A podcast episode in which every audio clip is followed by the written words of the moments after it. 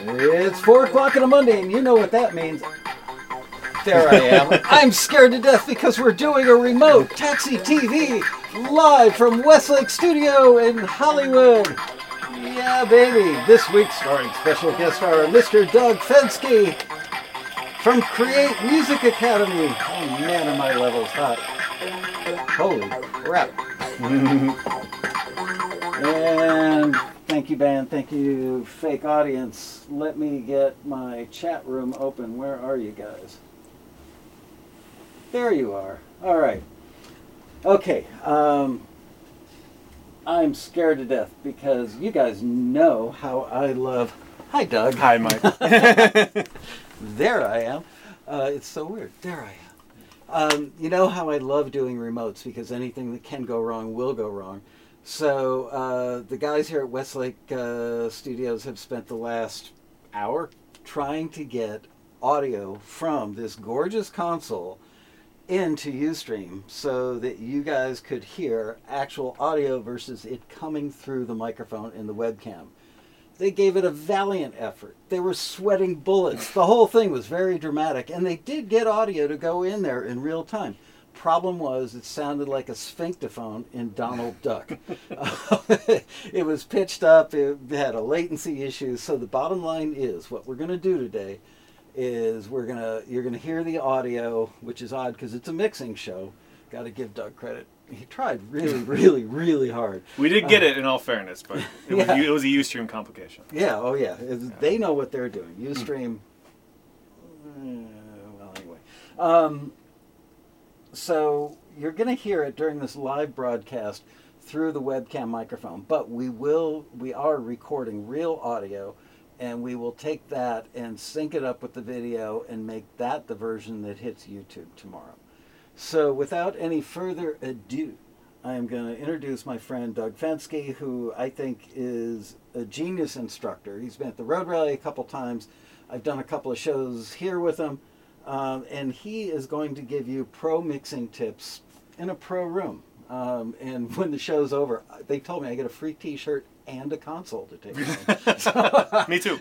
I'm very excited. Finally, I'll be reunited with my S S L. Um, yes. Anyway, uh, very excited to be here. So, Doug, take it away. I'm going to go over here and play with the computer. Okay. Um, well, I suppose... Oh, hello, guys, again. It's, it's great to see everyone. Uh, so what we have set up here today is I just have a multi-track broken out on the console, and I'm have, I have some gear patched in, and we'll talk about that in a bit. But I think the bigger conversation to have right off the bat is, okay, they're in there mixing in an S S L. There's no chance that I could ever want or afford or whatever it is in S S L. So the objective of this is to be able to show everyone the approach to mixing, because regardless of what genre that you're mixing, or if you're mixing in the box, or if you're mixing with a summing mixer, or you're mixing on an analog desk or, desk or et cetera, the approach is always going to be the same.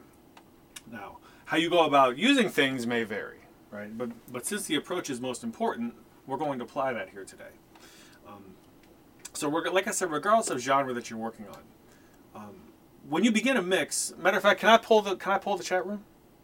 Michael? Uh, yes. Let me pull the chat room. I'm having so, some technical difficulties uh, where the picture, of course, this only happens when I have a guest or do a remote.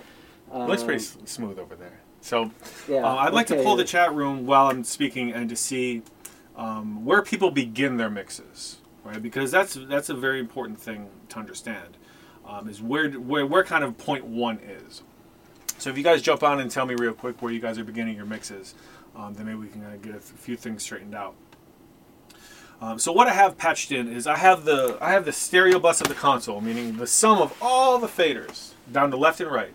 I have that patched into the console.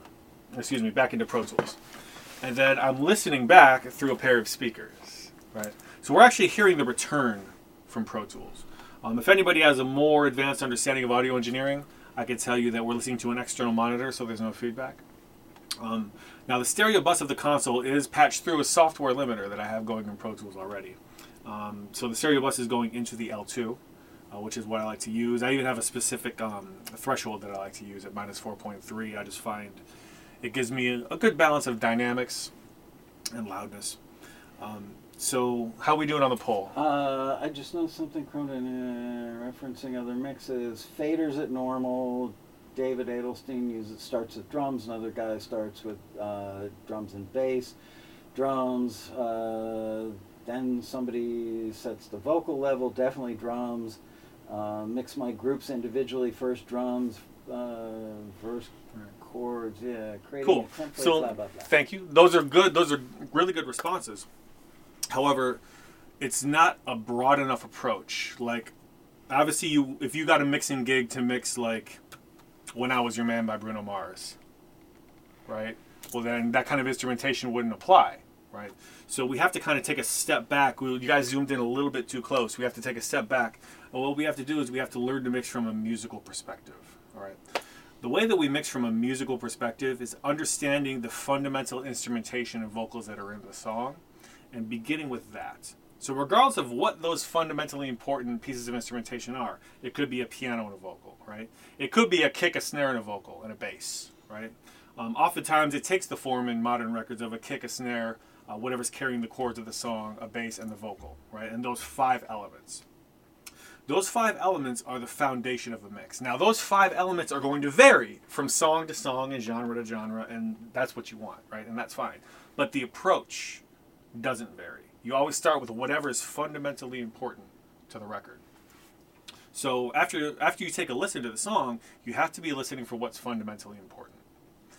Then you could consider that as like the foundation for a house, right? So when um, the construction company sets out to build a house, you know they're going to need to set the foundation before they build the house on top of it, right?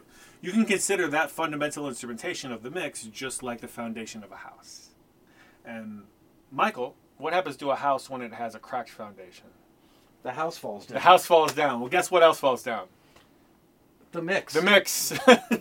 The mix falls down just like a house would if the foundation is cracked. So spending as much time as, as necessary, and kind of as possible, with respect to the deadline, on the fundamental instrumentation, on the foundation of the mix, whatever that may be, which is going to be different from record to record and genre to genre, is what's most important. Because then the other elements of the mix end up being constructed kind of like a house. You have the frame of the house, right, that sits on top of the foundation. Yep. Uh, and then you have the roof that sits on top of that, right? So you want to I, li- take a listen to the song and and identify those elements, and then begin with those elements and where they're all kind of playing together. And that's most likely going to be in a hook. Right? If it's an E D M record, it may be the drop, right? Um, but that's most likely in a hook. So taking a step back and listening to what's fundamentally important from a musical perspective and beginning there is really kind of how we should um, how we should be beginning our mixes. Um, quite. Um, so oh, I should probably go on go over some more things that I patched in. So um, I do have some some outboard effects patched in. Um, many of you guys will probably recognize them from your plugin sets and et cetera. Uh, I, can they see the rack? I can see a little bit of the rack. Um, so over here, um, I, I have various things patched out, and I'll call it out. I'll call it pan. I um, can. If you can, yeah, you can pan a little. This would be good. Maybe, maybe keep it low.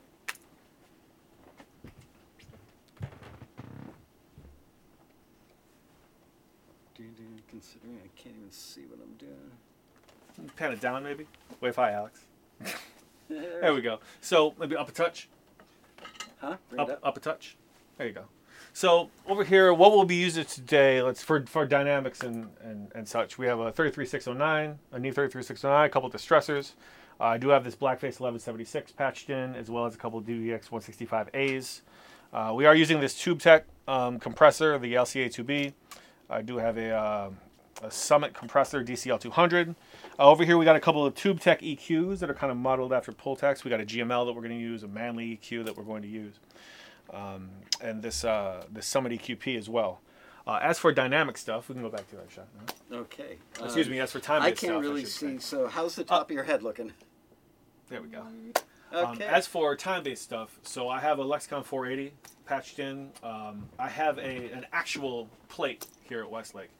The actual plates that tell them what a plate is. Oh, what a plate. So a plate reverb is something that's been used for a long time. Um, There's a large metal plate that lives in something that looks kind of like a coffin. It's it's about six feet long, um, and it, it's suspended inside of this wooden coffin. And signal is sent from the control room, signal being the generalized term for anything, right? Signal could be a voice or a snare or a kick or a guitar or a synth or whatever. It's all sent up to the plate, and then the results now come back down to the control room, and then we can control the decay level, right, back and forth. And as a matter of fact, you may be able to hear it if I adjust it right here. Let's see. You guys will probably be able to hear it on the broadcast audio, but I'm adjusting the, the, the reverb time of the plate. Um, and then it comes back down here into the control room where we can hear it. So that's uh, that's another time-based effect patched in. I also have the Bricasti M seven going. Uh, so we'll be have we'll have a nice selection of reverbs between the what seven? Bricasti M seven. I've never even heard of that. The Bricasti M seven is a it's a it's a modern reverb. It's very very popular and kind of widely used and widely is, sought after. It's the the, the the remote that one? Yeah, that's the remote right there for it. That's the Bricasti, remote unit. Bricasti. There's a, a brain that lives back right. behind, but that's the remote for it.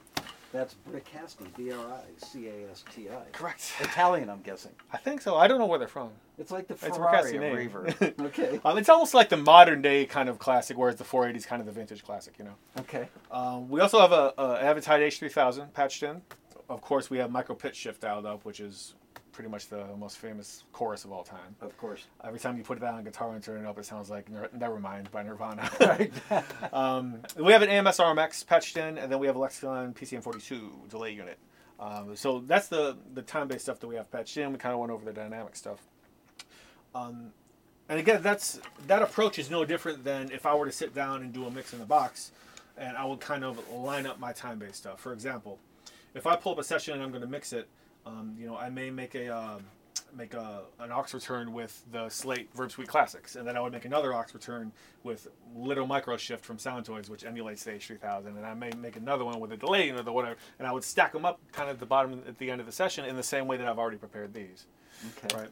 So that's before you do anything. Yeah, before you do anything. Okay. Right. And because and those aren't set in stone. As you begin mixing, you maybe have to adjust the which effects you're using, or even change the plugin, whatever, that's fine, just like we would change it here at the patch bay. So you don't know what you'll ultimately use, no. but you know the range of stuff you could very well use, Absolutely. So you have it ready to go, so you're not spending twenty minutes right. dialing it in. And so I don't have to get up and, in this case, get up and going to, pat, to the patch bay. In your case, going back and messing with it and changing it, whatever, you know, that. I mean, you want to be able to streamline your thought process and pay attention to what's going on. Um, and it's no different for your E Qs and your compressors as well that I'm sure you guys use all the time. Just kind of having them ready and kind of having them set up so when it's time to go, it's time to go. Much kind of like building a template, okay. I guess, in the box. Um, so all that being said, uh, if, there's, if there's any brief questions about setup, we should touch on them, and then we'll kind of begin listening to see where we're going to begin. There's a little delay, so it'll take a minute. Mojo Bone says he pretty much has a mix bus compressor and a couple of reverbs in a given template. Uh, Anna Yarbrough says she has a water bottle. Okay, so here's what we'll do. Um, we'll take a listen to a demo of a song. It's a demo mix of a song.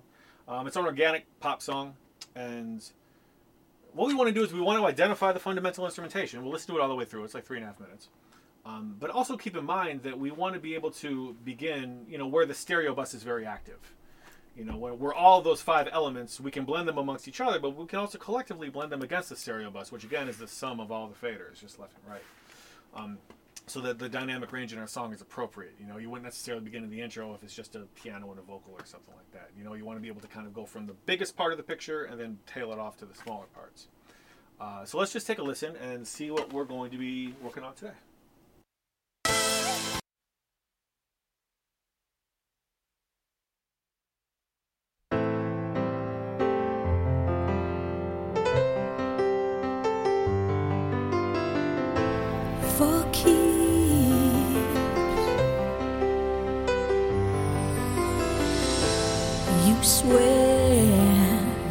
This is what you're living for. I'm scared. This could be our biggest score. Your knuckles squeeze tight till the blood is turned white. Under cover of night, every wrong feels right. For keeps, one more breath, I'm about to. For keeps, still on. Prepare, every scar has led to this. Hot bed, once you raise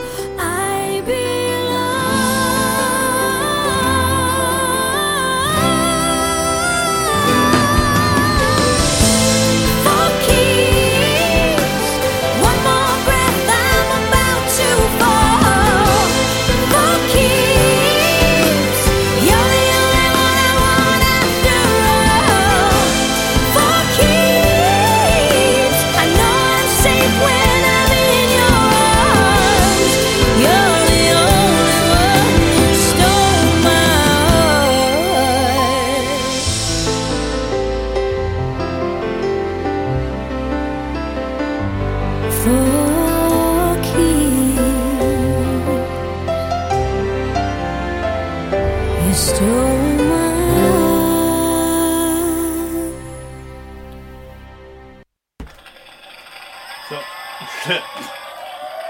sorry, Doug, I couldn't. That's okay.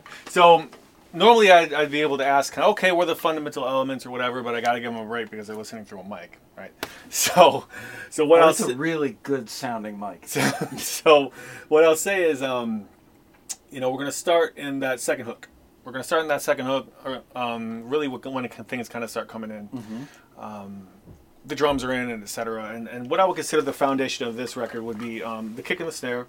Now, that's a live drum kit with live mics, so we're going to need to put the overheads in there as well. Um, and the bass, and the piano, and the acoustic guitar, and the voice. Those are kind of your fundamental elements right there. The rest of the stuff, like the hats, and the toms, and, and some of the other strings, and, you know, the background vocals and all that, other, that stuff's going to fall into the frame and into the roof, and it's going to sit on top of the foundation of our mix. Um, and the best place to start is always on that kick. So if I jump up here to the kick, and hook two. So let's kind of loop it. All right.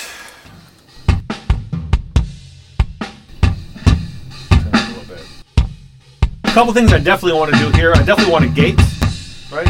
As you would in the box, I could do on the console. But we'll get it first here on the S S L. That's a little. Let's kind of get the hole a little bit more.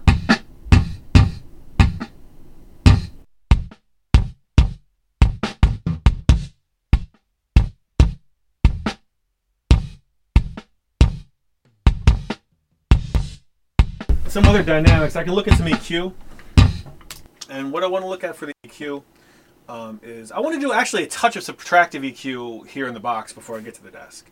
Um, that way I'm kind of kind of be manipulating the kick. Um, for those who are newbies, tell them what subtractive E Q is. Okay, subtractive E Q is the process of removing frequencies from a sound. Um, additive E Q is the process of adding frequencies to a sound. Um, and Michael, for me personally, I use both very frequently, mm-hmm. right? Um, I know there's a lot of people out there that are hardline only subtractive E Q, and they will and they won't boost anything. Um, just from me and my experience and the things that I've done, you know, in, in my career, um, I always have a bit of an additive E Q as well. Um, and what I can say is a lot of my subtractive E Q comes via the filters. I do use the filter, right. the E Q filters a lot to filter out the very high or very low frequencies depending on what I'm working on. Um, and then a lot of additive E Q happens with the bells and the bands in the middle. Um, but I also do a bit of subtractive with those bells, bands in the middle as well. When he's talking about bells, he's not talking about ding, ding, the bells. He's talking about bell, the bell curve. curve. Bell curve of an E Q, right? Um, so what I'll, what I'll do here real quick for I'm this translating kick, for you guys. This kick-in microphone um, is I will pull... I'm going to pull wherever that boxy tone of the kick drum is living, because all kicks really have a boxy thing somewhere. And it takes it sounds like you got you're like a wooden spoon and you're slapping the side of a box with it, right? They all have it. Just it's a matter of finding it. Generally, it's between like two and three hundred hertz. Yep. Um, so what I'll do is I'll just play the kick, and I'll just kind of do a cut in the E Q, and I'll move it back and forth here, subtracting that boxy stuff out before it even gets to the desk. So let's see what we got.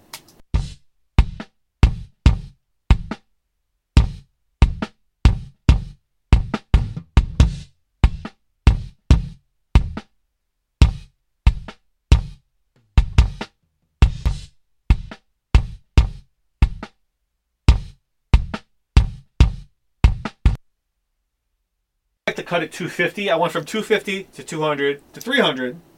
I'm going to do the cut at two fifty. And I'm going to gate a little bit. It's a little bit clicky for me. So I'm going to go, go do that now.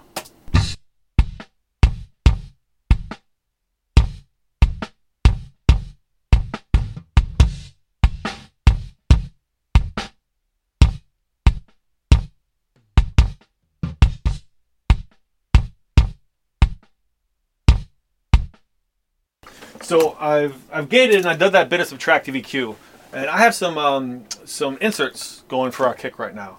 And on the kick, I have um, I have the TubeTech E Q that I mentioned. That's kind of in the style of a Pultec E Q, and I have the what did I put in there? Um, a Distressor. And I have a Distressor happening after that. So I'll engage the insert and I'll kind of add some E Q. Uh, then I'll add some compression uh, for our next step for our kick drum. It's a lot of work for a kick drum. Well, of course. But it's it's the foundation of it's everything. Part of the foundation. Michael, if I if if I come into the company hires me, comes in, makes this record for me, you know, of a tel, of a twelve-hour session, I'll spend four to five hours just on the foundation. Right. Because once it's set, it's everything else is easy. Right, I'm not trying to undervalue whatever, but like it really does become easy yeah. to fit thing across, to fit a mix across the foundation of, of a mix. Like yeah, it then really it's just moves. Easy. Yes, then we're just well, we touch things up and we kind of drop it in. Yep. So um, as much time as it takes, man, as much time as it takes. You know, the number one question I've had during my entire career. I'll scoot in sure. over here. So, whoops, sorry. Uh, there I am. The number one question I've always had is, why doesn't my stuff sound like the stuff I hear on radio? People are looking for that glossy, slick, sexy sound. It starts with the foundation. Absolutely does. And by the end of today, we'll explain where the, the sexy, glossy crap comes from. Sure. Okay. All right. Bye.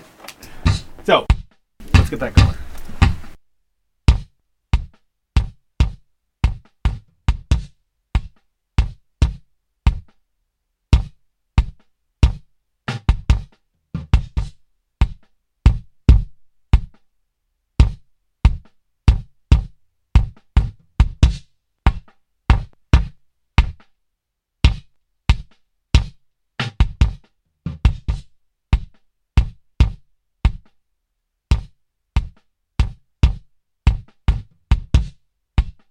So what I did just right there with the with the with the TubeTech E Q is um, I grabbed about sixty hertz and I gave it a little bit of a boost. I'm going to bring it down actually. It's a little bit too much for me.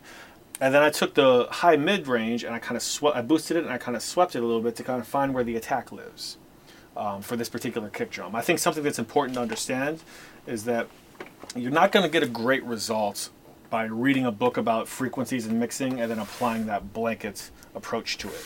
Because each and every kick drum is going to be different. It's going to be a different head on the drum. It's going to be a different performance. It's going to be a different microphone. It's going to be different summing. It's going to be different everything. Different beater. D different Makes everything. A world of difference. Everything, right? So really the best way to do it is to just grab the E Q when you're looking for it and sweep it and find where that attack is living. In this case, it was around two point five K, two point five, three K, where that click of it came through. Right. Right. That could be different from kick to kick. And depending on how much of the click you want, because you you know depends right. which octave the song is in, sure. uh, what key the song is in, where the bass is at with the kick, sure. how much click you want or don't want, right. so all that stuff. And the great thing about that is that now after I've found it, if I don't want it, I can just turn it down. Right. I don't have to move the frequency. Right. I, yeah. Do I want more of it? Do I want less? Do I want to subtract it? And sometimes you want to make room for its best friend, the bass guitar. Sure, because they're complementary. Absolutely. They are. So what I'll do now is, baby. so what I'll do now is I'll dial in the compressor. Yeah. So this is the distressor we'll do after the uh, TubeTech E Q. sixty hertz for two.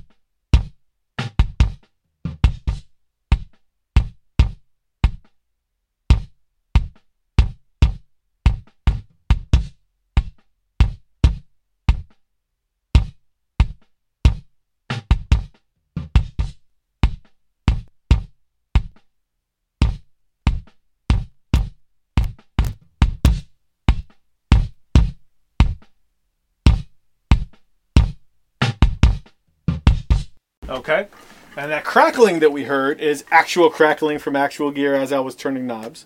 Um, that's fine, because it's not going to happen during the mix. It was while I was turning it. Now, should the gear technically be cracking, crackling? No. But, you know, analog gear needs maintenance, and you never know what's going to crackle a little bit. I'm sure that won't be the first crackle that we hear. So it's just a, a dirty yeah. pot or something? Yep, and that's it. And that's okay. That's to be expected as, you, as you're mixing. You turn a pot, something cracks a little bit. You do something called exercise it, where that's where you turn it back and forth a few times. Break out the crime. And then it's good. Um, so then we have a bit of compression from the distressor. Just, really, it's just about control. Um, so I just did this at four to one uh, for a ratio, for those of you who understand compression. And I got about seven D B gain reduction um, with a quicker attack and release. Tell them what a four to one uh, ratio means. What the four is. Okay. What the one so is. It's think of it uh, as a as a ratio of units of level in versus units of level out. Uh, so if I were sitting here with Michael and I were to hand him four Sharpies, right? If this were four, I would hand him four Sharpies. He would hand me one back. It would be very much like that exchange. Um, and, one to one. Right. So as your so for a frame of reference, a limiter is a compressor with a ratio of ten to one or higher. Right? A compressor is, is below that, obviously. Same piece of gear, different piece name of gear. Depending on how you set it up. Although if an outboard gear, if an outboard piece of gear or plug-in is called a limiter, chances are the ratio can't get below ten to one. Right. Right. But compressors can get turned into limiters. By, by We've in, totally by confused you guys now. by, in, by increasing the ratio. Yes. Right. So that's kind of the basic rundown of it. But so basically, if something obnoxious is happening level-wise and you want to smooth it out, a four to one ratio means for every one D B in, there's four, or am I getting this right? Uh, there's four dBs of squash for every one dB over the You can line. Think of it that way, yeah, right? That's if, right. That, if, that's a, if that's a relatable way to think about it, that's certainly fine, right? That um, is, you know, the books for dummies? There you go. So um, there's something else that we need to do to the kick, though, before we move on. Yes. Um, and that's called parallel compression. Oh, they love parallel anything. And that's where I have the um, the Neve three three six oh nine wired up. Again, a lot of you guys are probably uh, familiar with that in, in plug-in form. Uh, so what I'm going to do is I'm going to take a copy of this kick drum that I've now used some compression and some E Q on. Now I might even throw a low-pass filter on it too to take take off of the high frequencies, just in case there's anything hanging around up there. And I'm going to take that copy. I'm going to send it to the other compressor. I'm going to compress it kind of more aggressively than okay. I was kind of doing just doing the control with the other compressor. And I'm going to bring it back here and I'm going to blend them uh, to have the result. Why? Because it gives it a more a tighter sound that sounds more even and controlled, rather than taking, let's say it's a kick, um, and let's say I put a bunch of aggressive compression on it and I turn it way up in the mix, mm-hmm. right? Well, that's a way to achieve um, a lot of low end in the mix, but it can sound too unbalanced by, by using that method. Um, the method of having a nice solid kick for the foundation and then using a copy and compressing it a little bit harder and then blending the two signals together kind of makes it a bit more even uh, and a bit tighter and a bit easier for you to mix the rest of the song around it. So you wouldn't do, normally, uh, I come from a very old school where, you know, we had limited numbers of tracks. When I started out in sure. the industry, we only had sixteen tracks, and you would literally lay down a drum kit, uh, you know, kick on its own track, uh, snare on its own track, and then drums left and drums right, where we would blend. Like overheads or yeah, something. Overheads and tom mics would be pre-mixed to tape. So well, that's we, the beauty here is we don't have to commit to pre-mix right. tape. So back in my day, uh, we would get these sounds pretty damn close to how you wanted them in the mix and send them to the tape that way. Yeah. Nowadays, you have the luxury of infinite tracks and infinite, especially with stuff in the box. Not so, that infinite tracks should be used. Right. Let's make sure that we get that clear. But you can do all this stuff, so you really don't have to concentrate as much on the actual recording other than getting it down As long as it's recorded, as long, as long as that's done, as long as the gain staging is correct and the levels are correct and everything is correct, absolutely. And and you know the benefit that we also have now is because now we're summing all of this together at the same time, rather than having to print those right. drums left to right and then having to glue them together with whatever else. You know, we can sum everybody together, which is, after all, the biggest advantage of analog mixing is the summing characteristics. Yeah. So parallel compression, yeah.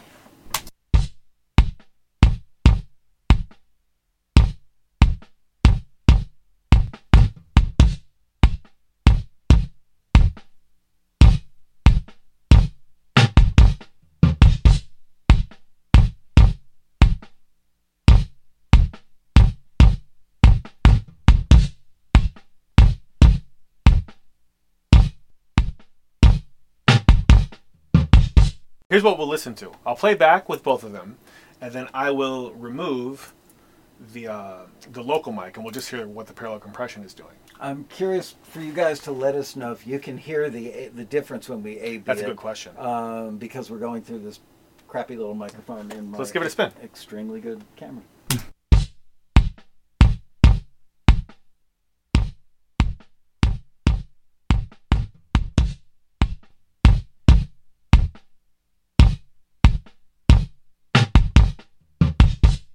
There you have it. Um, so can you guys give us a little feedback? I'm bringing down my input level a little bit. We're getting a little hot on that one. Um, does it, can you hear what's going on okay coming through the webcam mic on your end?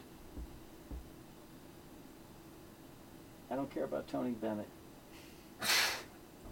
What? Yes, it translates, says Martin J. Frog. Good. Hey, good to know. Cool. All right. All right, well then let's jump on this kick out then. All right, now I don't have a bunch of um, gear patched into the kick out. I'm just going to process it here on the console. Let's solo it up. And that's just the, the, the microphone that's on the outside of the head of, of, of the kick drum as opposed to the one that's on the inside uh, next to the beater. So where's my kick? Cut around the same area that we did on the kick in.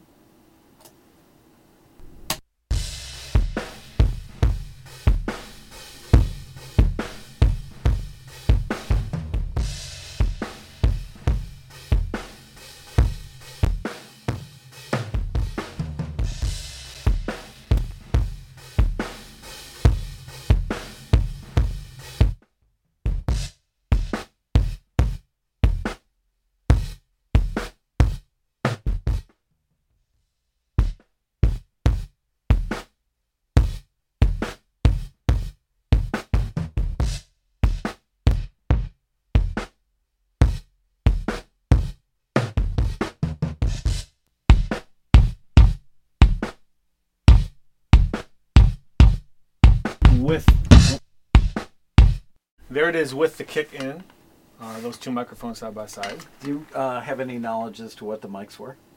Oh, oof. Did I you record believe, this? Yeah, no, I did. Uh, this is my record. Um, the kick in, I think, was an, it, this is so long ago. I think it was a D one or D twelve, okay. A K G D twelve, and I think the kick out was a F E T forty-seven. All right, Neumann F E T forty-seven. Cool. So we did a bit of gating, we did a bit of compression and E Q. Nothing crazy, right? Um, and then we, we're going to take a listen to it. I'm not going to send it to the par parallel compressor. I actually want a little bit of that kick in um, to kind of stick out a little bit more. So then we can kind of take a listen to where it's at.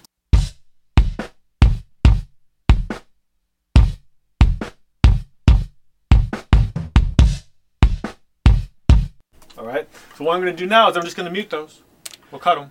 I'd like to ask an intelligent question. Of course. Um, when I'm getting a kick sound or a kick and bass sound... Uh, Again, it's been a very long time since I've done this, but I would look up at the meters. I would look at the analog meters, mm-hmm. and I would make sure... Well, I'm not setting levels yet. I know, but I would look at the meters, and even though I wasn't setting my levels yet, I could tell by the ballistics of the meter. I mm. could almost work deaf and tell by the ballistics okay. of the meter if I had a sound going. Do you ever use any visual cues? Do you ever look at the phase meter? Do you ever there, look at meters or strictly I absolutely ears? do. I, I absolutely do look at the meters. It depends on which meters and where. I also look at the cone on the N S ten. Right. That's also something else that I do. So all, when, I, when it comes to time to start setting levels, I will be monitoring the stereo bus, and of course I'll have an eye out of my peripheral right. to make sure that we're not clipping any channels. Of course the meter's on the outboard gear while I'm dialing it in, right? Um, but also the, the driver on the N S ten, when it starts reacting a certain way, I think the, the video went out. Oh. Uh, when it starts reacting a certain way. And we're back. When the driver starts reacting a certain way, I'll make sure that I right uh, that I kind of take note of that. All right. When it kind of starts jumping. I always wondered if I was the only yeah. guy that used visual cues around the control room as part of the whole thing. So let's start some snare top, yeah? Yes. I'll dial it up here. We'll we'll gate it, and um, and then we have a, a nice Manley E Q inserted out on this as well. He's um, talking about the brand Manley. The brand Manley. He's so stubborn.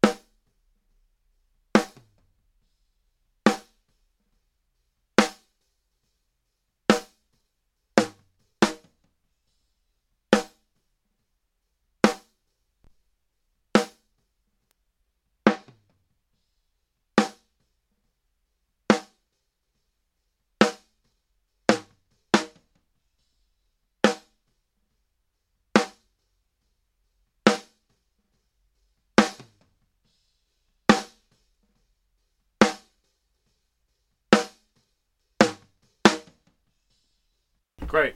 So what I've done with the snare is uh, I gated it, and then we hit the Manley E Q.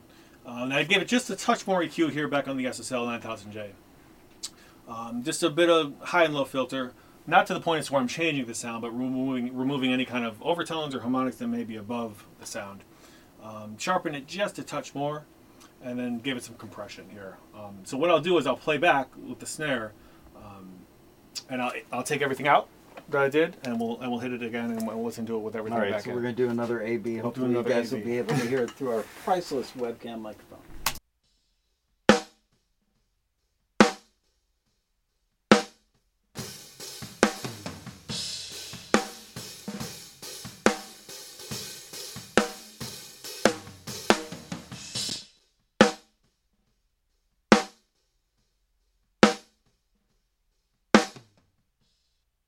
And there's our A B for that. Right? Now, there's two more steps that we got to do for the snare. Okay. Right. Um, one is parallel compression, right? Because I need that kick and that snare to hang in there with all the other instrumentation that's going to come around. You hear, you hear, it's a ballad, or at least half of a ballad, right? The mid. Um, it's got the big strings, the guitars, and whatever. And we need the kick and snare to stay steady. So I'm going to add um, parallel compression to this, and then after that, we're going to have to jump into some reverb. We'll look at some of these nice, gorgeous reverb units that we have available to us here today. Okay. So let's parallel compress. How much of this stuff do I get to take home again? I'm not just getting the T-shirt, right? Well, if Al was here, you can talk to Al. That's right. Questions that jump out to you, too, make sure you fire them over. Absolutely.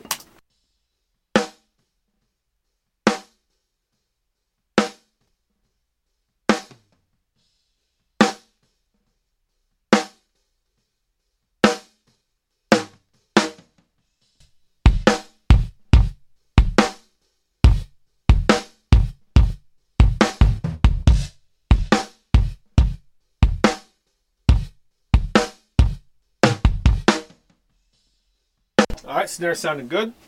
Uh, so why don't we jump? Why don't we try the four eighty? We'll try the four eighty first. So the Lexicon four eighty L. Um, it's a digital reverb device. And in twenty seventeen, you can kind of say digital reverb. It was digital, really kind of digital well, for its time. Yeah. Um, but um, it's been used countless, countless times. Camera. What is um, that? Every time I look away from I'm not sure if I'll be able to get this, but it's the it's the white. I don't know if you can see this, Michael, but it's the white plug-in that you guys are probably very familiar with. Right, it's the four eighty X L, not the two. What's the other one? two twenty-four was the original. Yeah, no, it's not a two twenty-four. It's a four eighty L. It's the version that we have here. It's a four eighty L, and we'll see what we got there. Probably, probably like a room. We'll give a room a spin. We'll kind of cycle through a few of them. Smaller room.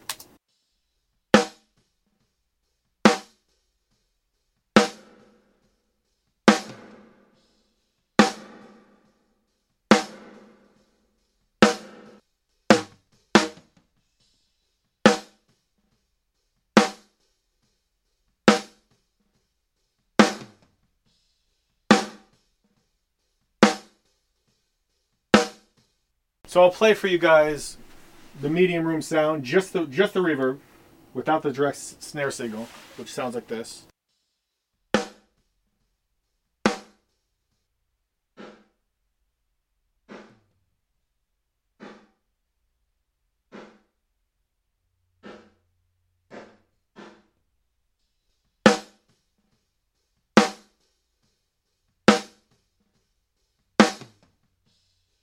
Sort of like that. It's small, it's tight, it's compact. It's not going to be kind of blanketing over our entire mix, and we certainly need to fit the vocal on that as well. So while we're here, I'll pull up the snare bottom, which of course is the is the is the microphone in the bottom of the actual snares of the actual drum from which it takes its name, right? The Do you want to snares. give them uh, thirty seconds on phase relationships, the sure. top and bottom snare, because sure. so many people don't think about that, sure. and if they don't, it sends you down a rabbit hole of misery. So Michael, every time that you have two microphones on the same source, you have to flip polarity in order to check the phase relationship. Right. Right. Um, two microphones on a source doesn't mean like I have two mics on for for on the entire drum kit or something like that. It's where you have like a snare top and bottom, or maybe you have a djembe and it's top and bottom, or maybe you have an acoustic guitar, one on the body, one on the fretboard. Any of those instances, what you want to do is you want to check the, you want to flip polarity on one of those microphones. That's going to be on the preamp or on your interface's companion software. It looks like this. It's that button. Probably next to Fans of Power. If, it, if your snare sounds papery and thin mm. and you're using so, the top and bottom, that's your first so, sign. So that's the first place that you go, right? Yeah. Is, when you, is when you flip the polarity to create a different phase relationship. Phase is just, uh, an easy way to describe phase is like a time relationship between two sounds or waveforms, mm-hmm. right? And when that's coming from the same source, they can have an inverse relationship. And they can end up with canceling frequencies that ends up sounding thin and drab and just kind of a bummer. And you certainly don't want that ingredient in your record. No, you don't. You'll um, be sitting there for hours trying to make up sure. for it with E Q and compression and everything else. And it's not that. And It's, it it's a time been, relationship. Right. It right. could have just been one button. Mm-hmm. All right, cool. Cool.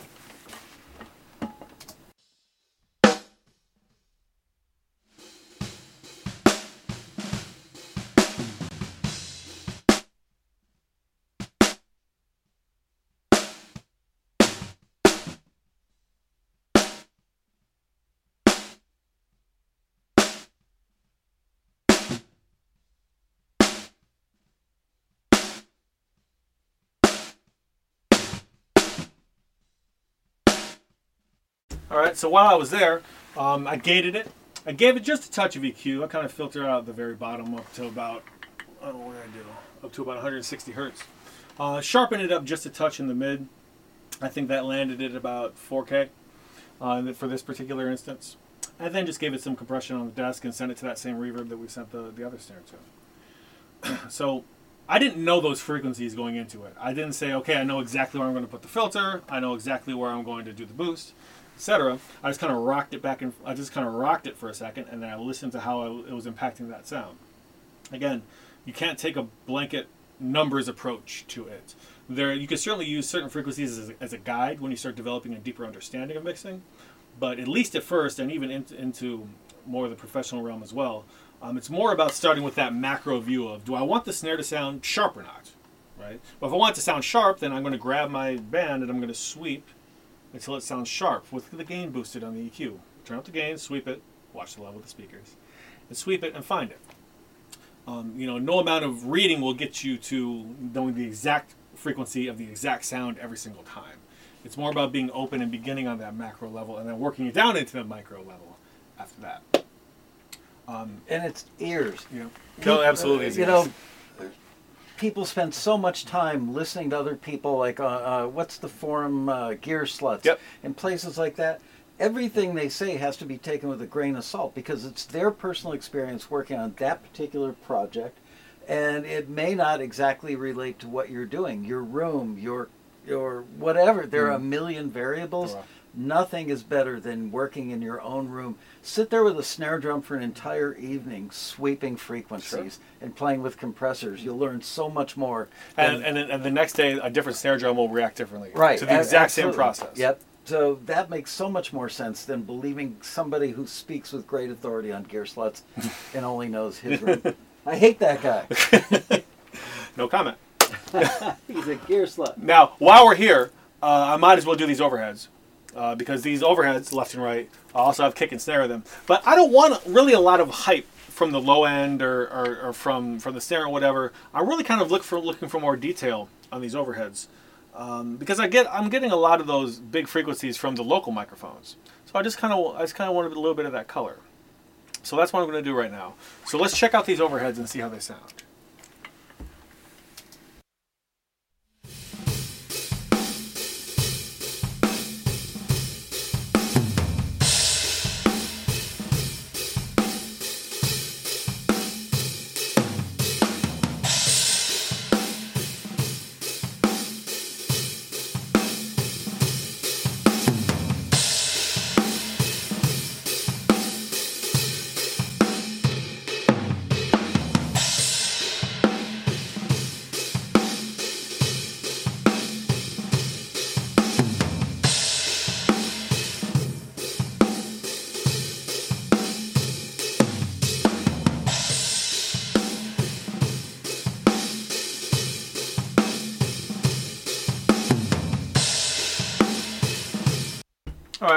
So there we have some overheads. Um, uh, do you remember what you used on the overheads? Uh, Microphone-wise? They were either sixty-sevens or C twelves. Nice. I can't remember exactly. Either choice would be. Yeah, I mean, well, it's certainly different tones there, you know, between yeah, the C twelve and the, and the sixty-seven. It was one of those two. Some of these like other ones actually. Which one of Charlie's Angels do you like? um, so I did a, a, you know, a bit of compression and a bit of E Q. I kind of took off the very bottom up to about two hundred hertz, and I filtered the top down to about looks like nine K. And as you guys probably heard, and you'll hear on the detailed audio later, you know, I only brought the filter down as to where it really wasn't affecting the signal, where, where it's like, oh, wow, that sounds really dark now. It's just brought out, again, to get rid of aliases and overtones and, um, and kind of really the crap that lives on top of it. And ultimately, the objective with that is to make the vocal shine, which we're going to get to here in a second. All right. Uh, so so the vocal can really occupy those frequencies. In a nutshell, you're eliminating all the frequencies that you don't really need because Correct. They'll mess things up and make it swimmy sounding later. So yeah, roll and we off the bottom because you don't need it, and roll off the top because you don't need it. Because we have plenty of low end already in this kick, and we still have to fit the bass in there as well, right? And the very tippy top, the, you know, those frequencies aren't living much there anywhere, nor, nor can we really hear them. Right. Um, so we want to carve that stuff out, but not do it to the point it's where we're marring the sound or sullying the sound or making it sound dull or dark or whatever. We're just removing whatever may be living up there. And these are the things that really only come with practice. Yeah, I suppose I, I mean, can agree with that. You can learn about it in a book, but you mm. can learn how to do it really well with your ears. Absolutely you can. Um, so that's what I did for those overheads. Uh, so we're going to need to jump. We'll cut those. Um, why don't we jump to the vocal, right? We'll do the vocal for a bit here. Um, and then we'll kind of hit the other pieces of the foundation, and then we'll start getting some levels on it. How are we doing on time? We're good. We're halfway there, so we've okay. got forty-five minutes. Yeah, so well, we should be able to get a nice example of a foundation together and maybe kind of drop a few other elements in. Cool. If there's any questions, let me know. If, if, um, if anybody's asking anything in the forum. Define aliases. Mm. Aliasing. Um, I guess a, a way to look at aliasing would be frequencies that's... Um, that we can't really hear, but are kind of doubled above um, the range of human hearing, which stops at twenty hertz. That's why we can't hear, excuse me, twenty kilohertz. That's why we can't hear like dog whistles that are frequencies that are much higher. Um, and they're, it's a result of, of, of frequencies living up there and kind of doubling it upon each other. And then while they're doubling upon each other, they kind of dip down into the area that we can hear, and then can, can create weird relationships that are really not very desirable. Um, so I think that's kind of a, a, a broad uh, way to, to describe aliasing. Um, somebody wanted to know which mics you used on the snare. fifty-seven. On the top end of the Yeah, bottom? Man. Okay. That's all you need. Yeah. Throw a fifty-seven on it, exists for a reason, right? No. you, you can try every other mic on the planet, and people have personal preferences, but I, I would say ninety percent of all snares we hear on records are probably with a fifty-seven. It's fifty-seven. If, if it ain't broke, don't fix it. No, it helps that it's going through a ten seventy-three, you know, a Neve ten seventy-three, but, you know, it's fifty-seven. Um, is he using Cubase? No, Pro Tools. We're using Pro Tools. But we're not really, like, whichever D A W we have dialed up in here wouldn't matter, right? They don't have an individual sound or whatever. It's, it's about how we're processing the audio that we're given. Anything else real quick? Or no? uh, did he compress the drums on the way in? I uh, probably did, yeah. That would sound a lot like me. I would probably compress the kicks in, and the snares in, overheads in. Um, probably not the hats. The rooms I certainly did, and we'll get to the rooms here in a bit. Yeah, but it, it's a it's a it's a light ratio and just a bit of control to kind of control the transients a little bit. The transient is the loudest part of the drum when you when you hit it. Um, just to make sure that we can record a nice clean level, and uh, and also it helps too that the compressors are gorgeous and.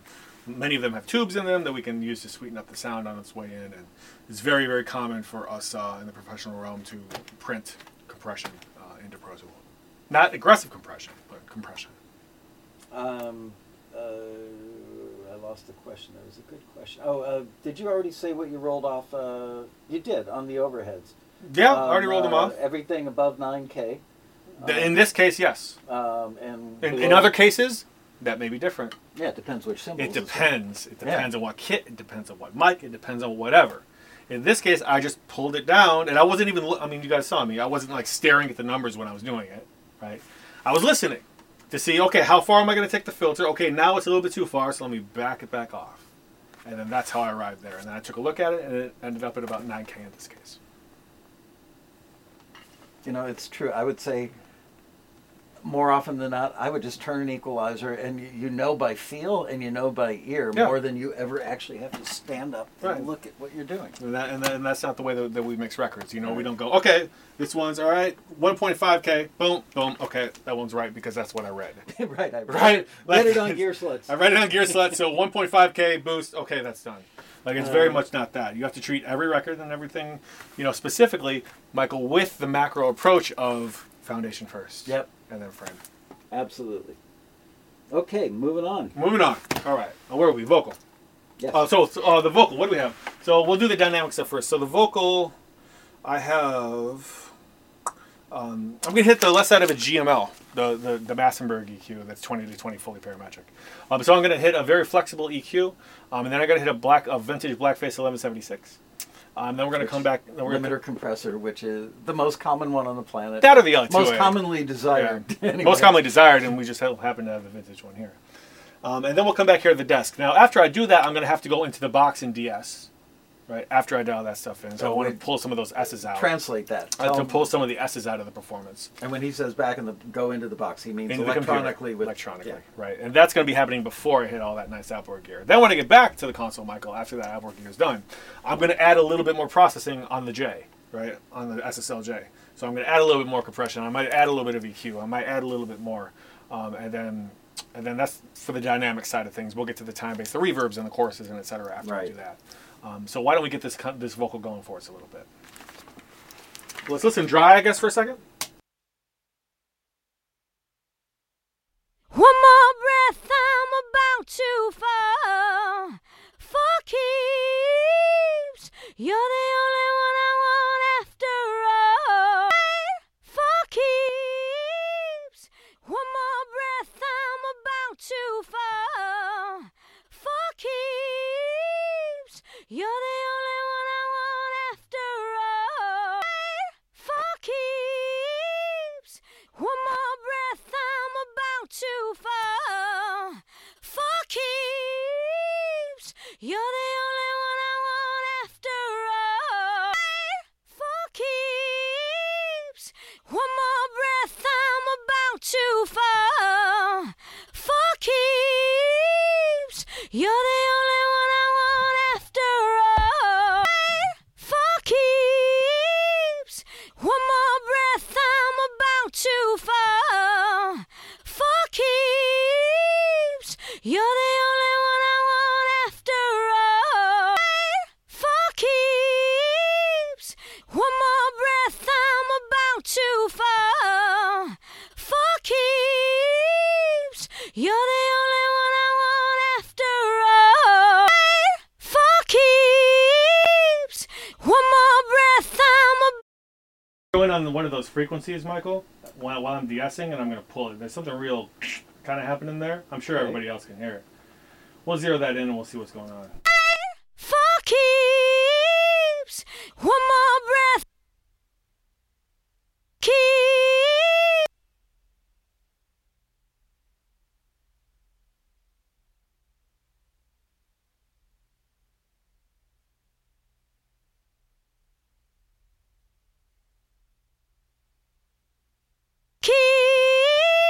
Keeps, keeps, keeps, keeps, keeps, keeps,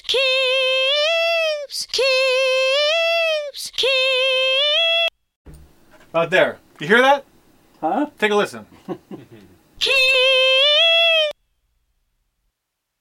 Get that out of there. Keeps, keeps, keeps, keeps, keeps, keeps. For keeps, one more breath, I'm about to fall. For keeps, you're the only one I want after all. For keeps, one more breath, I'm about to fall. For keeps, you're the only one I want after all. For keeps, one more breath, I'm about to fall. For keeps, you're the only one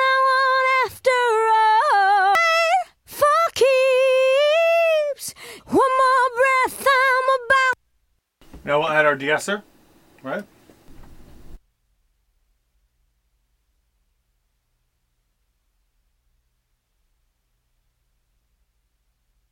We have a lisp, Michael, so we don't want to make sure that we're making a, a song about for keeps. Right? No offense to anybody with a lisp, I'm just saying we need to remove that from the record.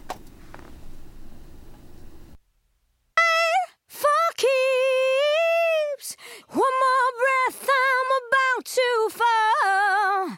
For keeps, you're the only one I want after all. For prepare.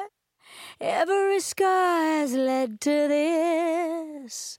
I bet once you aim, you ain't gonna. Too much. I backed it off a little bit. It was kind of taking out a little bit too much.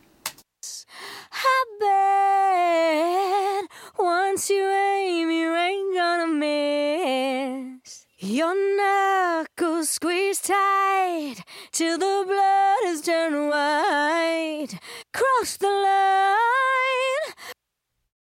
So why don't we look at some um, some reverbs and uh, and some chorus and, and time. Did she stuff. record this in a vocal booth? Was it dead? Did she use one of the little curvy things that goes? No, in that was face? This was done um, in a in a proper live room. It's about that size. Okay. Yeah. So eight by eight kind of. Yeah, something like that. Okay. Mm-hmm.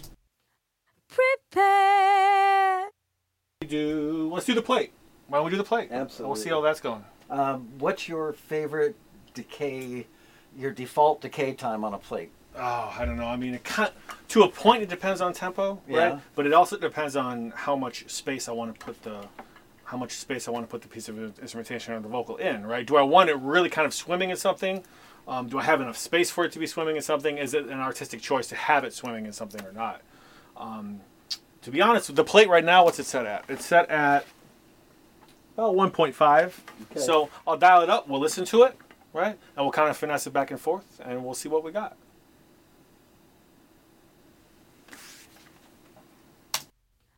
Prepare. Every scar has led to this. I bet once you aim, you ain't gonna miss. Your knuckles squeeze tight till the blood. For the record, I, I was just messing with the low mid E Q right there. Prepare every scar. It's a bit long. Listen to that, Michael. Listen. Yeah. Prep. Yeah, it's like three, yeah, three seconds. It's a bit long. Let's back it down. And that was at one and a half? Yeah. Wow. So he's physically moving the pickups on a stage. Prepare.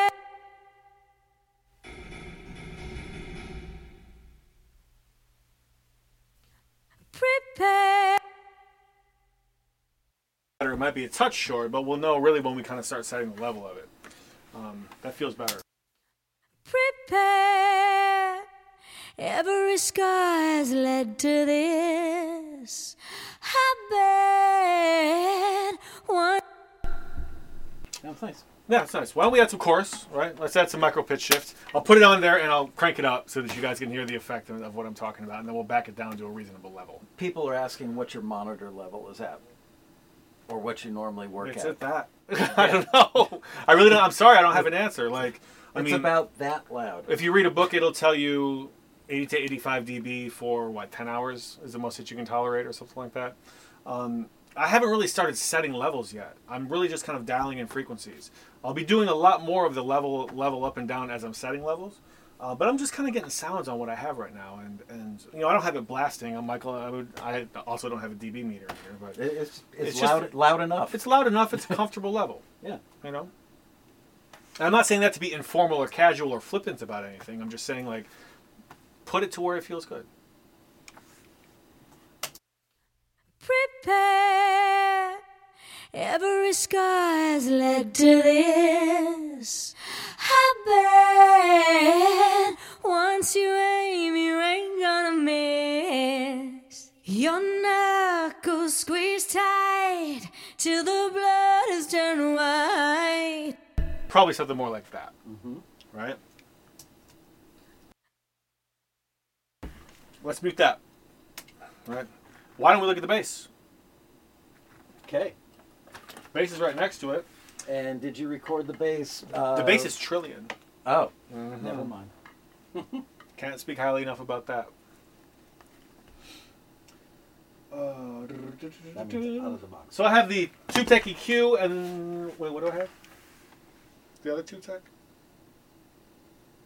Yeah, I have the other TubeTech E Q. I don't know. I just know if I look away from the screen, it'll freeze, so I have to stay fixated on it. I'm ignoring it for that reason.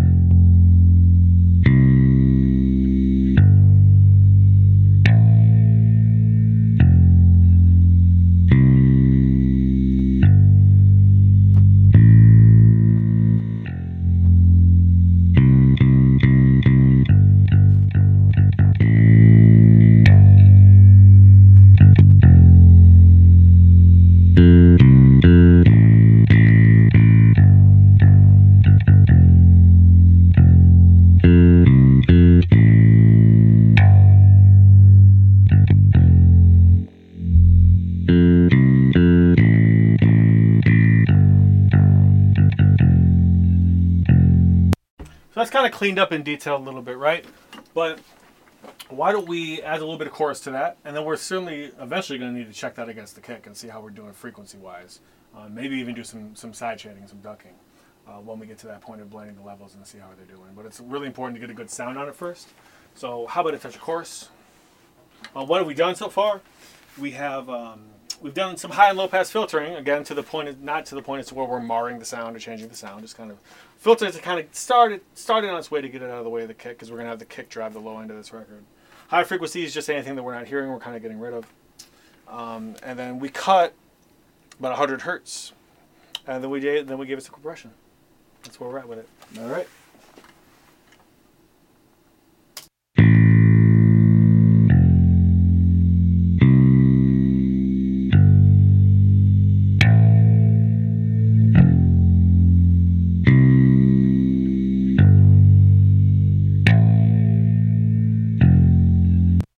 Those real fast attacks, those, those. Yeah. We'll see.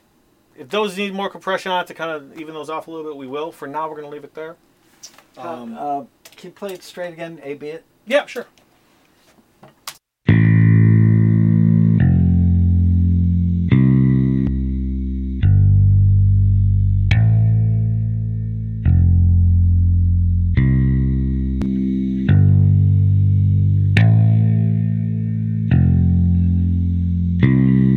Is out. The one we were just listening to was in, right?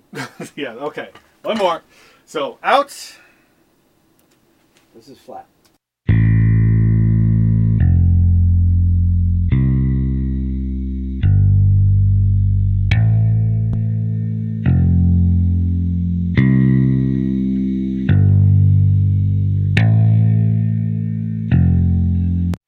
Gotta say, sounds pretty good out of the box as well. Yeah. I mean, all things considered, that's mm-hmm. impressive.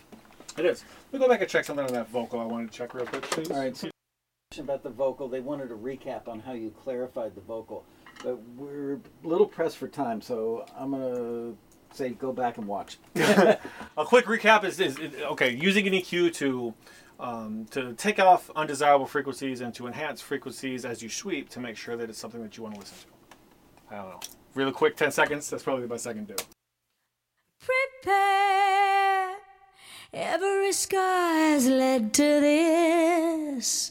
I bet once you aim, you ain't gonna miss. So why don't we speed it up a little bit? I'll put this vocal down on top of the drums that we already have and the bass, mm-hmm. uh, and then we'll put some other things on top of it. So now what I'll do is we'll get our loop going for our hook, and we will set the levels relative to each other and the stereo bus. So we don't want to be crushing the stereo bus, right? The sum of everything. Nor do we want it too too light and too too thin. So let's do it.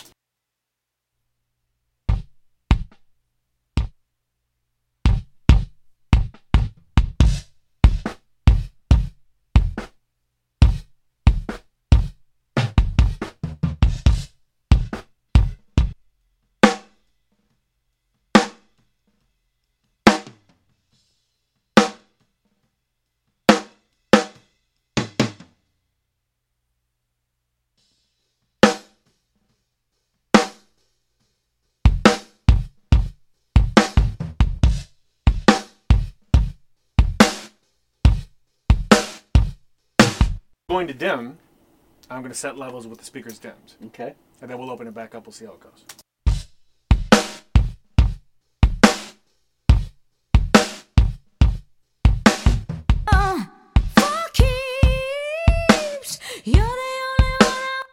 Only getting the right.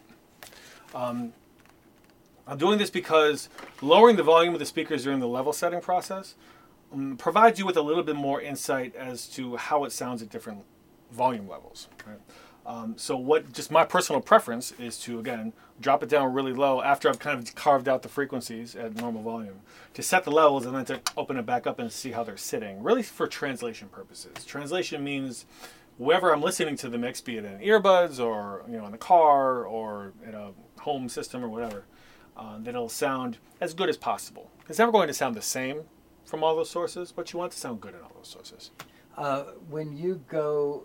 When you do this, when you listen and rebuild it in the dim mode, um, do you leave things set, the faders where they were? No, I'm moving, all, I'm moving all the faders right now. So do you do you start with them at the bottom and bring them back up for the relational? I just got them cut, right? Okay. So all I right. just I just was uncutting them as the as they were. Right. Right. Just okay. uncutting them and, and starting to adjust them in according to right uh, to musicality. Okay.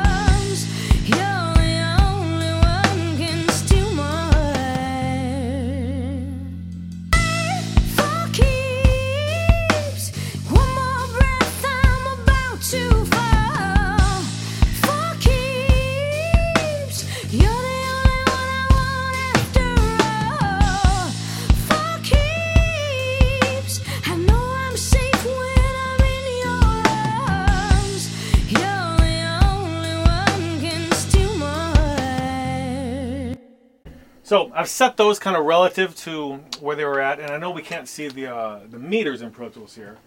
Um, I was kind of looking at the stereo bus meters here on the desk, but if I were to look at these meters,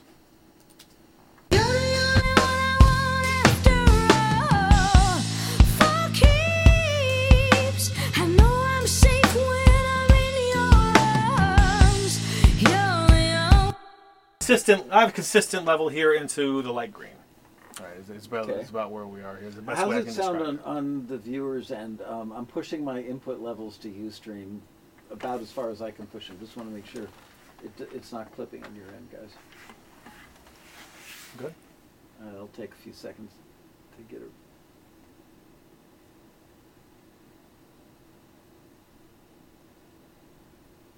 So while, while we're waiting for that, I will um, maybe we'll put the piano in.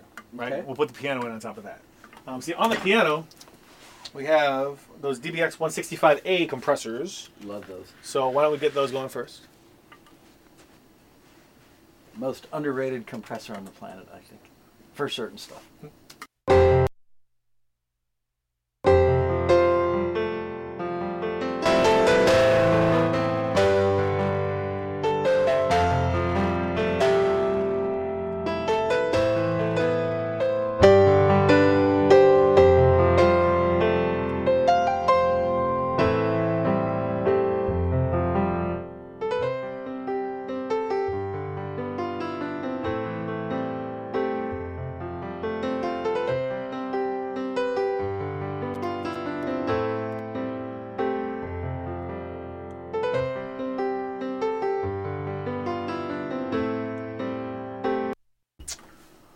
We'll do a touch of reverb. Sure. Uh, um, probably some E Q here too. We'll make sure we get that going.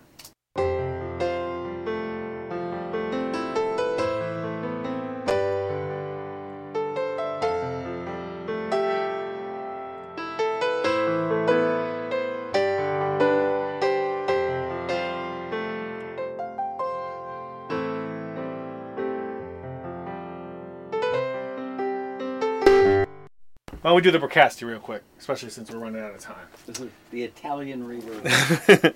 So sounds like a Ferrari. Why don't we look up... Well, we got a haul here. How about a small haul? Let's give a small haul a whirl and we'll see how we do.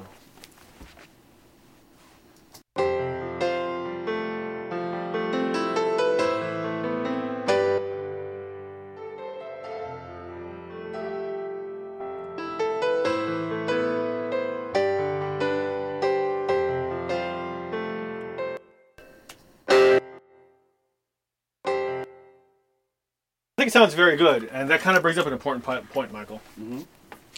Um, three different kinds of reverb is the most that I will really kind of use on a mix. Now, I basically have a I have a short reverb now that I've established for the snare. Remember, we have that that room, yes. Right? I have the plate for the vocal, and now I have this hall established that I like the sound of. Um, and then anything else I'm going to add reverb to is going to be either one of those three things, right? And even three different kinds of reverb is a lot of kinds of reverb. That's not to say three different tracks, remember. That's to say three different kinds of reverb.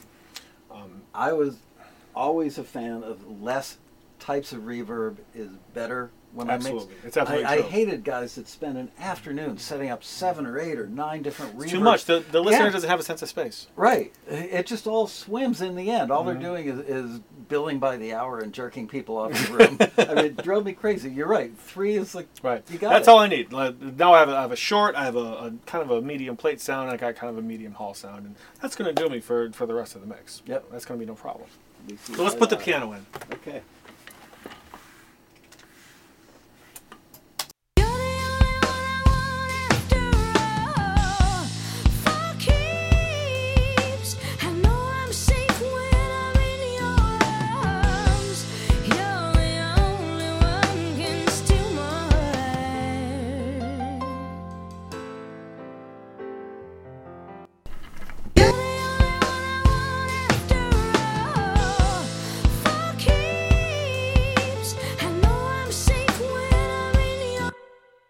I kind of want a little bit more low mid in the piano. It's a little thin for me, so I'm going to put some more in.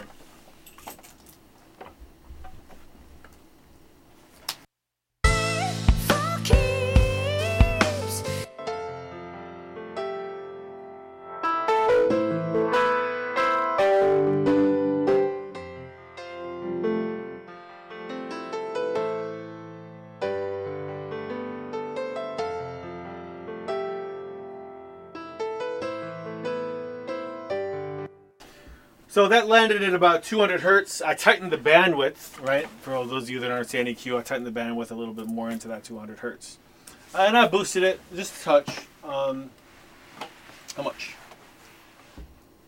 I don't know. More, no more than three D B. Because, you know, S S Ls have circles. They're a general guide of three D B. But, uh, about that. It's a little thicker. So now we'll try that in the mix.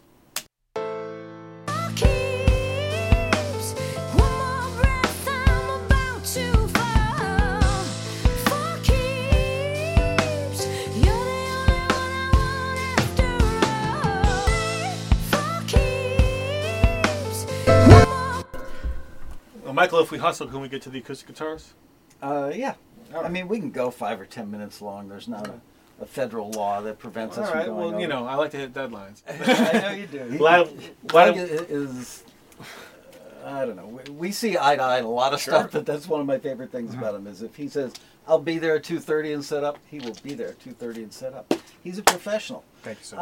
Uh, Also, I want to mention that uh, Al Machera from Westlake Studios just went to get a T-shirt. We're going to give away.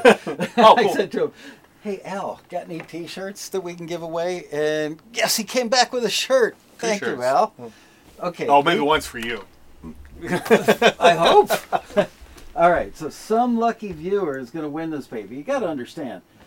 The only people that have these are people that record in this world-class facility. This place has been around for how many years? forty. forty years of excellence. So, yeah, by the end of the show, we will give this away. Thanks, Al. How are we going to give it away? Is it going to be a question? Uh, yeah, well, we'll go up and down the chat room. I'll just run my finger up and down and shut my eyes, and somebody will get one. Okay. Yeah. Fair enough. Uh, guitar, yeah. right? Pro- Let's shape the guitar. Probably breaking some contest law by doing it that way, but... True, this is California. Yes. Uh, what do we have for the guitars? Mm, the TubeTech compressor. Great. So let's get it played back and acoustic guitars. So this was a um, geez, what was this? I think I had the notes on that. Yep. So for this acoustic guitar, it's doubled, right? Um, and the acoustic guitar had a U forty-seven on the body, and uh, uh, what did I have? A K M eighty-four on the neck, right? Okay. So that's a Neumann um, U forty-seven tube microphone on the body, and a Neumann small diaphragm K M eighty-four on the neck. Most of you don't have cars that cost as much as that tube. And not to mention the pre that it goes through. And yeah, what did you put it through? Uh, you know what? I can't remember, man. I'm sorry. Whatever it was, it cost a lot of money. All right, here we go.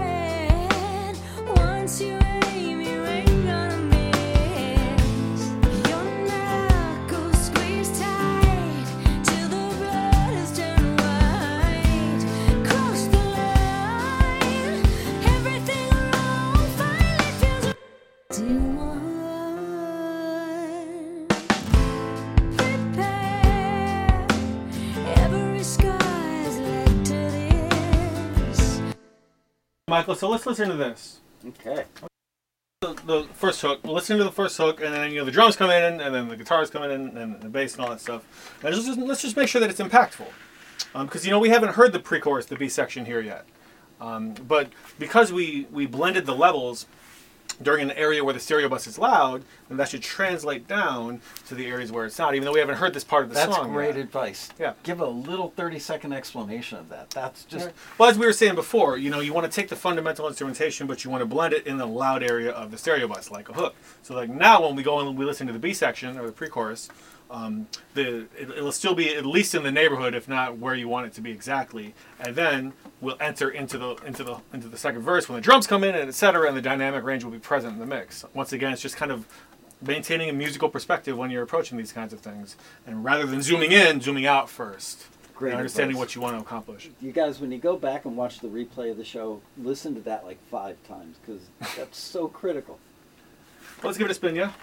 So here's the here's the B section. B section, hook, and then second verse where everything comes in. This could be our biggest score. Your knuckles squeeze tight till the blood is turned white. Under cover of night, every wrong feels right. For keeps, one more breath, I'm about to fall. For keeps. Still on. Prepare. Every sky's led to this. I've been. Once you aim, you ain't gonna miss. Your knuckles squeeze tight till the blood is turned white. Cross the line.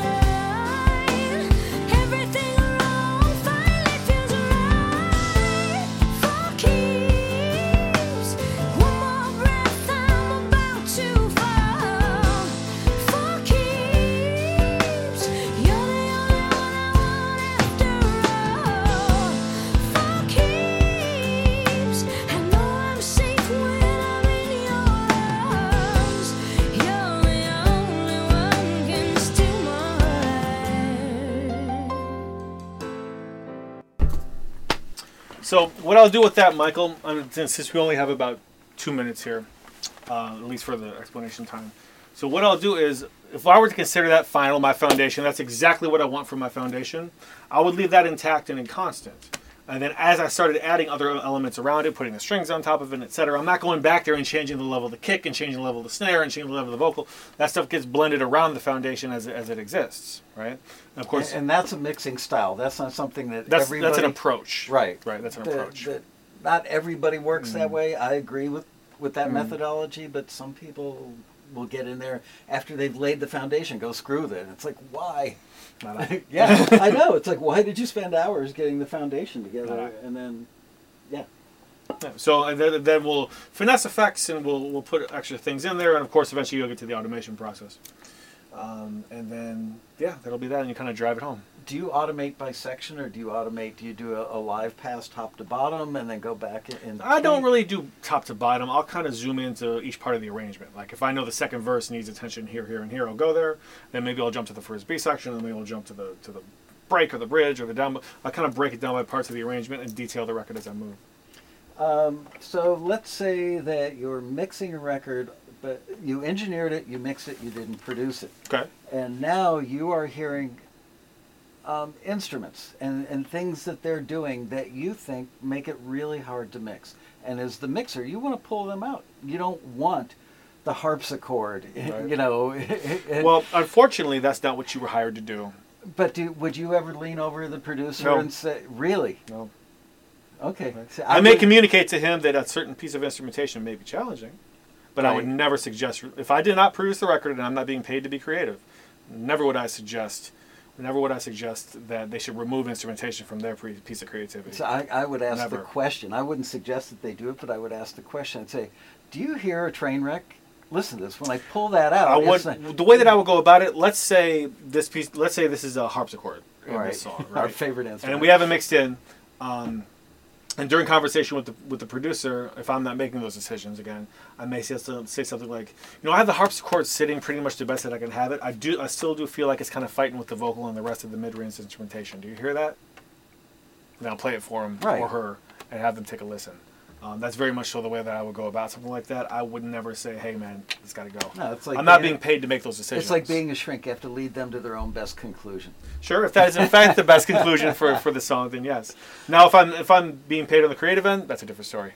Right. So now let's talk about, you've got the mix. Remember, early, very early in the show, I talked about the foundation and then the glossy, sexy. Ooh, that the biggest frustration people with home studios have is that their stuff to them never sounds like what's on radio or, yeah. or other people's finished product.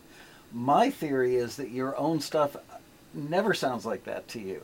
I, I go back well, and listen to stuff because we know all the nuance. We yeah. know what everything sounded like individually. And uh, I'll be walking through a grocery store and hear a record that I worked on, then hear something else right after it, go, shit, my record doesn't sound as good as the other one after mm-hmm. it. What do you do to add the gloss at the end before it goes to mastering? Well, we've already seen a little bit of it, right? We've already seen a little bit of it in the detailing of frequencies. Mm-hmm. Um, as things start blending, um, again, having analog summing plays a huge role. I think somebody mentioned that at a summing mixer. Right. That's going to play a huge role. Um, adding clarity uh, with, with the E Q plays a huge role. Um, after you get the entire mix working, uh, making sure that you're using automation, right? And automating things up and down will give a more emotional response to the song, which may be interpreted as glossy.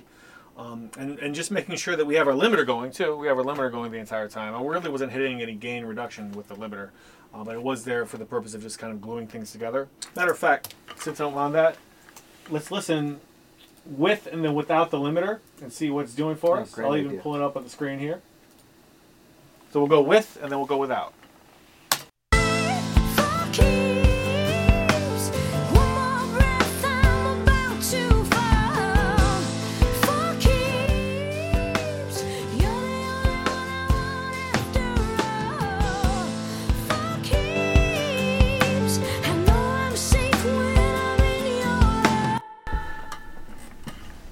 So that was in and then out and then in again. Yeah. Um, there was one moment during that passage that I nicked one D B of gain reduction. Okay. Right. So it's not like I'm pumping a bunch of limiting into it, but it is providing a lot of sense of glue and a little bit of loudness too, right? Um, not that we're really... And safety. And safety, because we're not necessarily concerned with the loudness of the mix during the mixing stage. It's more so mastering that we kind of address loudness. As long as the sonic texture is correct, then we're going to be okay. Mastering has changed a lot, and uh, I, I've read several articles about mastering in the last four to six months, and I'm really amazed. I spent a lot of time hanging out with the mastering guys it, it, uh, in the cutting room at Criteria, and thought I understood more than most engineers because I spent so much time there. Yeah. I thought that would be a great place. You know, people say mastering engineers had some of the best years in the business, so I thought it was a good investment of my time to hang out in there. Now it sounds like everything is so technical and almost less ear-oriented. Are there things that you have to do when you mix a record today that are more technical than aesthetic to prep a project for mastering engineer? More technical than aesthetic. Yeah. Well, what I could tell you is, from my experience with dealing with professional, I'm not a professional mastering engineer. I've mastered records. I'm not a professional mastering engineer. But in my time in dealing with the amazing mastering engineers that I have dealt with, you know, what they're really concerned with is something called the R M S meter. Right. Right. That's ultimately what they care about. I know that you Tell guys... what R M S I'm going for. to. Okay. I know that you guys read a lot of um, columns. Maybe, say, well, let's call it Gear Sluts, since you were bagging on Gear Sluts earlier today. No offense, Gear Sluts. Um, no, I intended to be offensive. I do not. I do not. Um, let's say it's Gear Sluts and you jump on there, or Taxi forum. Right. right. Let's say that. Which is the best forum on the planet. You jump on the Taxi forum and, and you read something that says, you know, to, in order to submit to mastering, the level has to be at minus three D B on a peak meter, right? Well, what does that mean? That means that, like, the loudest points of the song, very briefly and very quickly, are hitting at a certain level. The mastering engineer is less concerned about that. The mastering engineer is more concerned about what's called an R M S level, and that's the average loudness of your song, just like math class back in whatever grade they're teaching that in now, seventh, eighth, ninth, I don't know. Um, and that's the average level of loudness of your song. If the average level loudness of your song is very high, they don't have much room to do what they do. Right? Um, but if there's a, a nice dynamic range to the song, meaning the R M S meter is, is quite low, then they certainly have enough room to ro- work regardless of where that peak Do they prefer is. to get stuff with more dynamic range just because it gives them more latitude to work? Yes, or, okay, absolutely. Um, because it gives them a chance to mm. because remember craft, or because well remember loudness comes at the expense of dynamic range. Yeah, right. So the more loudness, the, the more, the louder that you want your stuff, the less dynamic range is going to have. So if you're going to trust the mastering engineer to provide you with the loudness for your song, which a professional mastering engineer you should, right? Um, then just give them something that that has the dynamic range that you feel comfortable with, um, but isn't all the way smashed up so it's like this, because they're, they're not going to be able to do very much to it. Not that loudness is the only thing that mastering does. I don't want anybody to, to walk away from what I'm saying thinking that, right? Um, they're also shaping things with the E Q. There's also multi-band compression that they apply. Um, certainly they have their eye on loudness.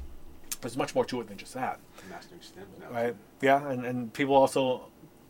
Well, that's kind of a hot topic. I'm not sure if I want to get into that. That's a twenty-minute topic, yeah. But it's a great topic. So um, so that that's kind of the overall gist, is making sure that the R M S, the average loudness um, of the stuff is, is something that they can work with. Um, I used to get permission. In most cases, people would let me go. If it was a project that I recorded and mixed, people would let me go to the mastering session, even sure. though I wasn't the producer.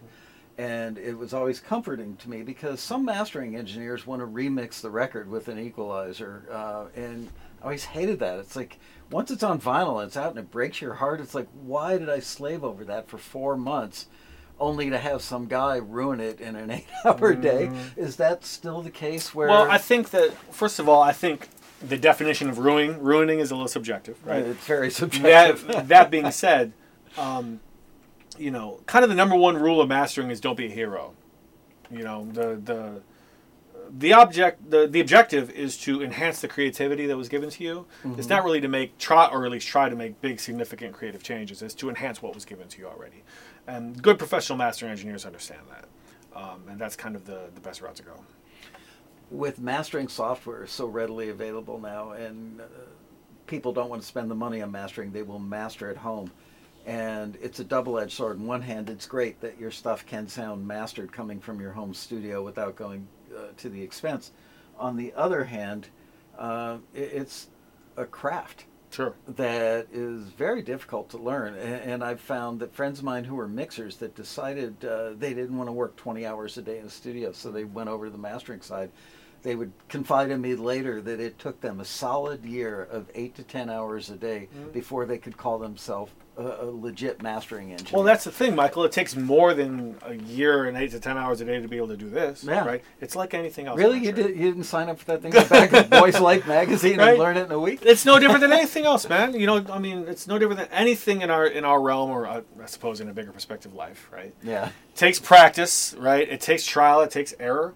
Um, and one of the big reasons why Al and I opened this school was to kind of eliminate a lot of that trial and error mm-hmm. for individuals, to kind of expedite their process. So you don't have to go through eight to ten hours a day of a year to be able to do whatever you want to do in the studio. It's really to kind of expedite the process and take the practices that have been done here for forty years and to put them over there to school. You guys watching the show here, I should get on camera for this, but you guys watching the show know that I never, ever, ever plug anything unless I would buy it or I believe in it or I will attach my name to it. To give you an idea of how deeply I believe that this school is an amazing place to learn, largely because of the way Doug teaches. He, you know, well, you got a sample of it today. Um, and I've heard such great things about what he's done at the Road Rally.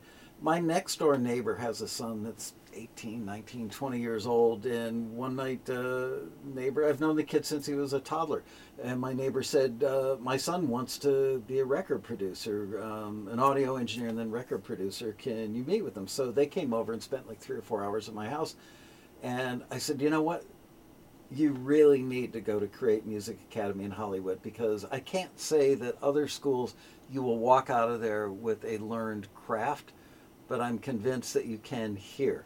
Uh, and that's largely because you, uh, of Doug. Um, and this is coming from somebody who, I, I'm not a big fan of most teachers. I, I don't like academics.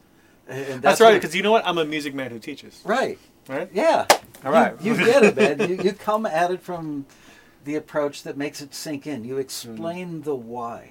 Yeah. And once you understand the why, then you can go find it on your own because you know what you're searching for. Mm-hmm. And that's what separates you from other people that talk about two D, you know, plus two D B. Mm-hmm. It's like, eh, who cares? Turn it till it sounds pretty. um, to a point, yeah. yeah. All right. Uh, I'm going to let you guys hit us with a couple of quick questions. Yeah, and we got to do, we got a t-shirt giveaway we yes, have to do we as do. well, don't we?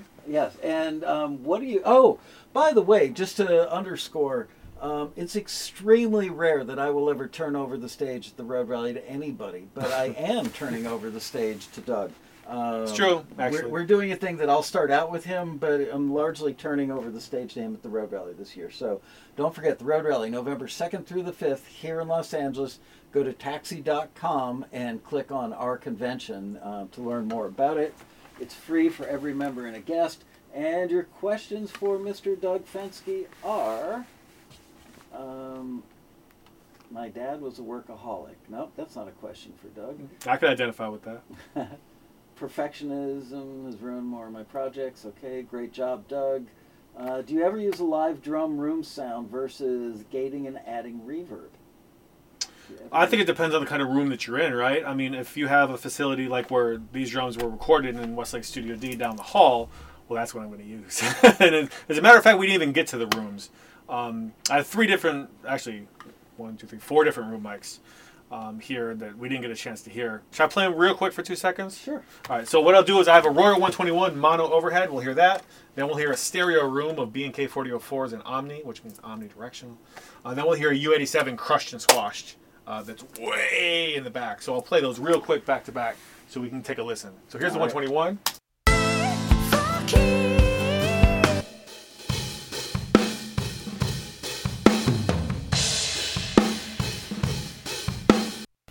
Here are the B and K forty oh fours and Omni.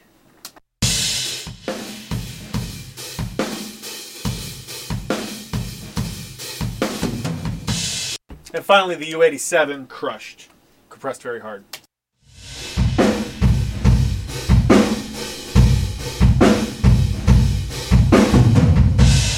So point being, when you have access to that kind of facility, yeah. No, I'm not adding and gating reverb and et cetera. Again, that's fortunate. I understand that I'm blessed and I'm spoiled, and trust me, that's not lost on me. Um, but that's what I would use, would have used for, for really the kind of room sound on a record like this. Um, as, no, that was if I, exciting, man. Just hearing that room mic was like, wow. if I don't, you know, then I am I am finessing things, and gating gating reverb is kind of coming back into vogue a little bit, um, as it were, from the eighties and et cetera. Um, so maybe if I'm working on a different kind of record, then yeah, maybe I would be doing that. But it's really just about considering the source and holding things accurate to the source. Uh, let's give away a T-shirt. If you would be so kind as to hold that up. Yeah, sure. I will give these guys the flying finger. Mm. Oh. The flying finger. The flying finger of luck, as it were. All right, you guys, uh, if you would love to have oh, wait, this T-shirt, um, Matt uh, back at the Taxi office, which is about thirty miles from here, will uh, uh, you want to email Matt at taxi dot com um, after I pick you. So type in plus one, I will shut my eyes, I will give the flying finger to the list of you guys, and I will pick a winner. The flying finger. And ask them their size. Yeah, size. We need size. All right. Uh, Mark Doyle. Congratulations, Mark. Mark, yay. Yeah, baby. All right. Uh, Mark, what size do you wear? If it's like a triple X L, you don't have to say that publicly. Uh, but no, you can go ahead and tell us. Man, there's a delay on this thing. People are still casting votes, even though they, even though they know he won. Okay, Mark, you need to contact Matt at taxi dot com. Give him your address and your. Uh, oh no, we need to know your size now. Yep, size.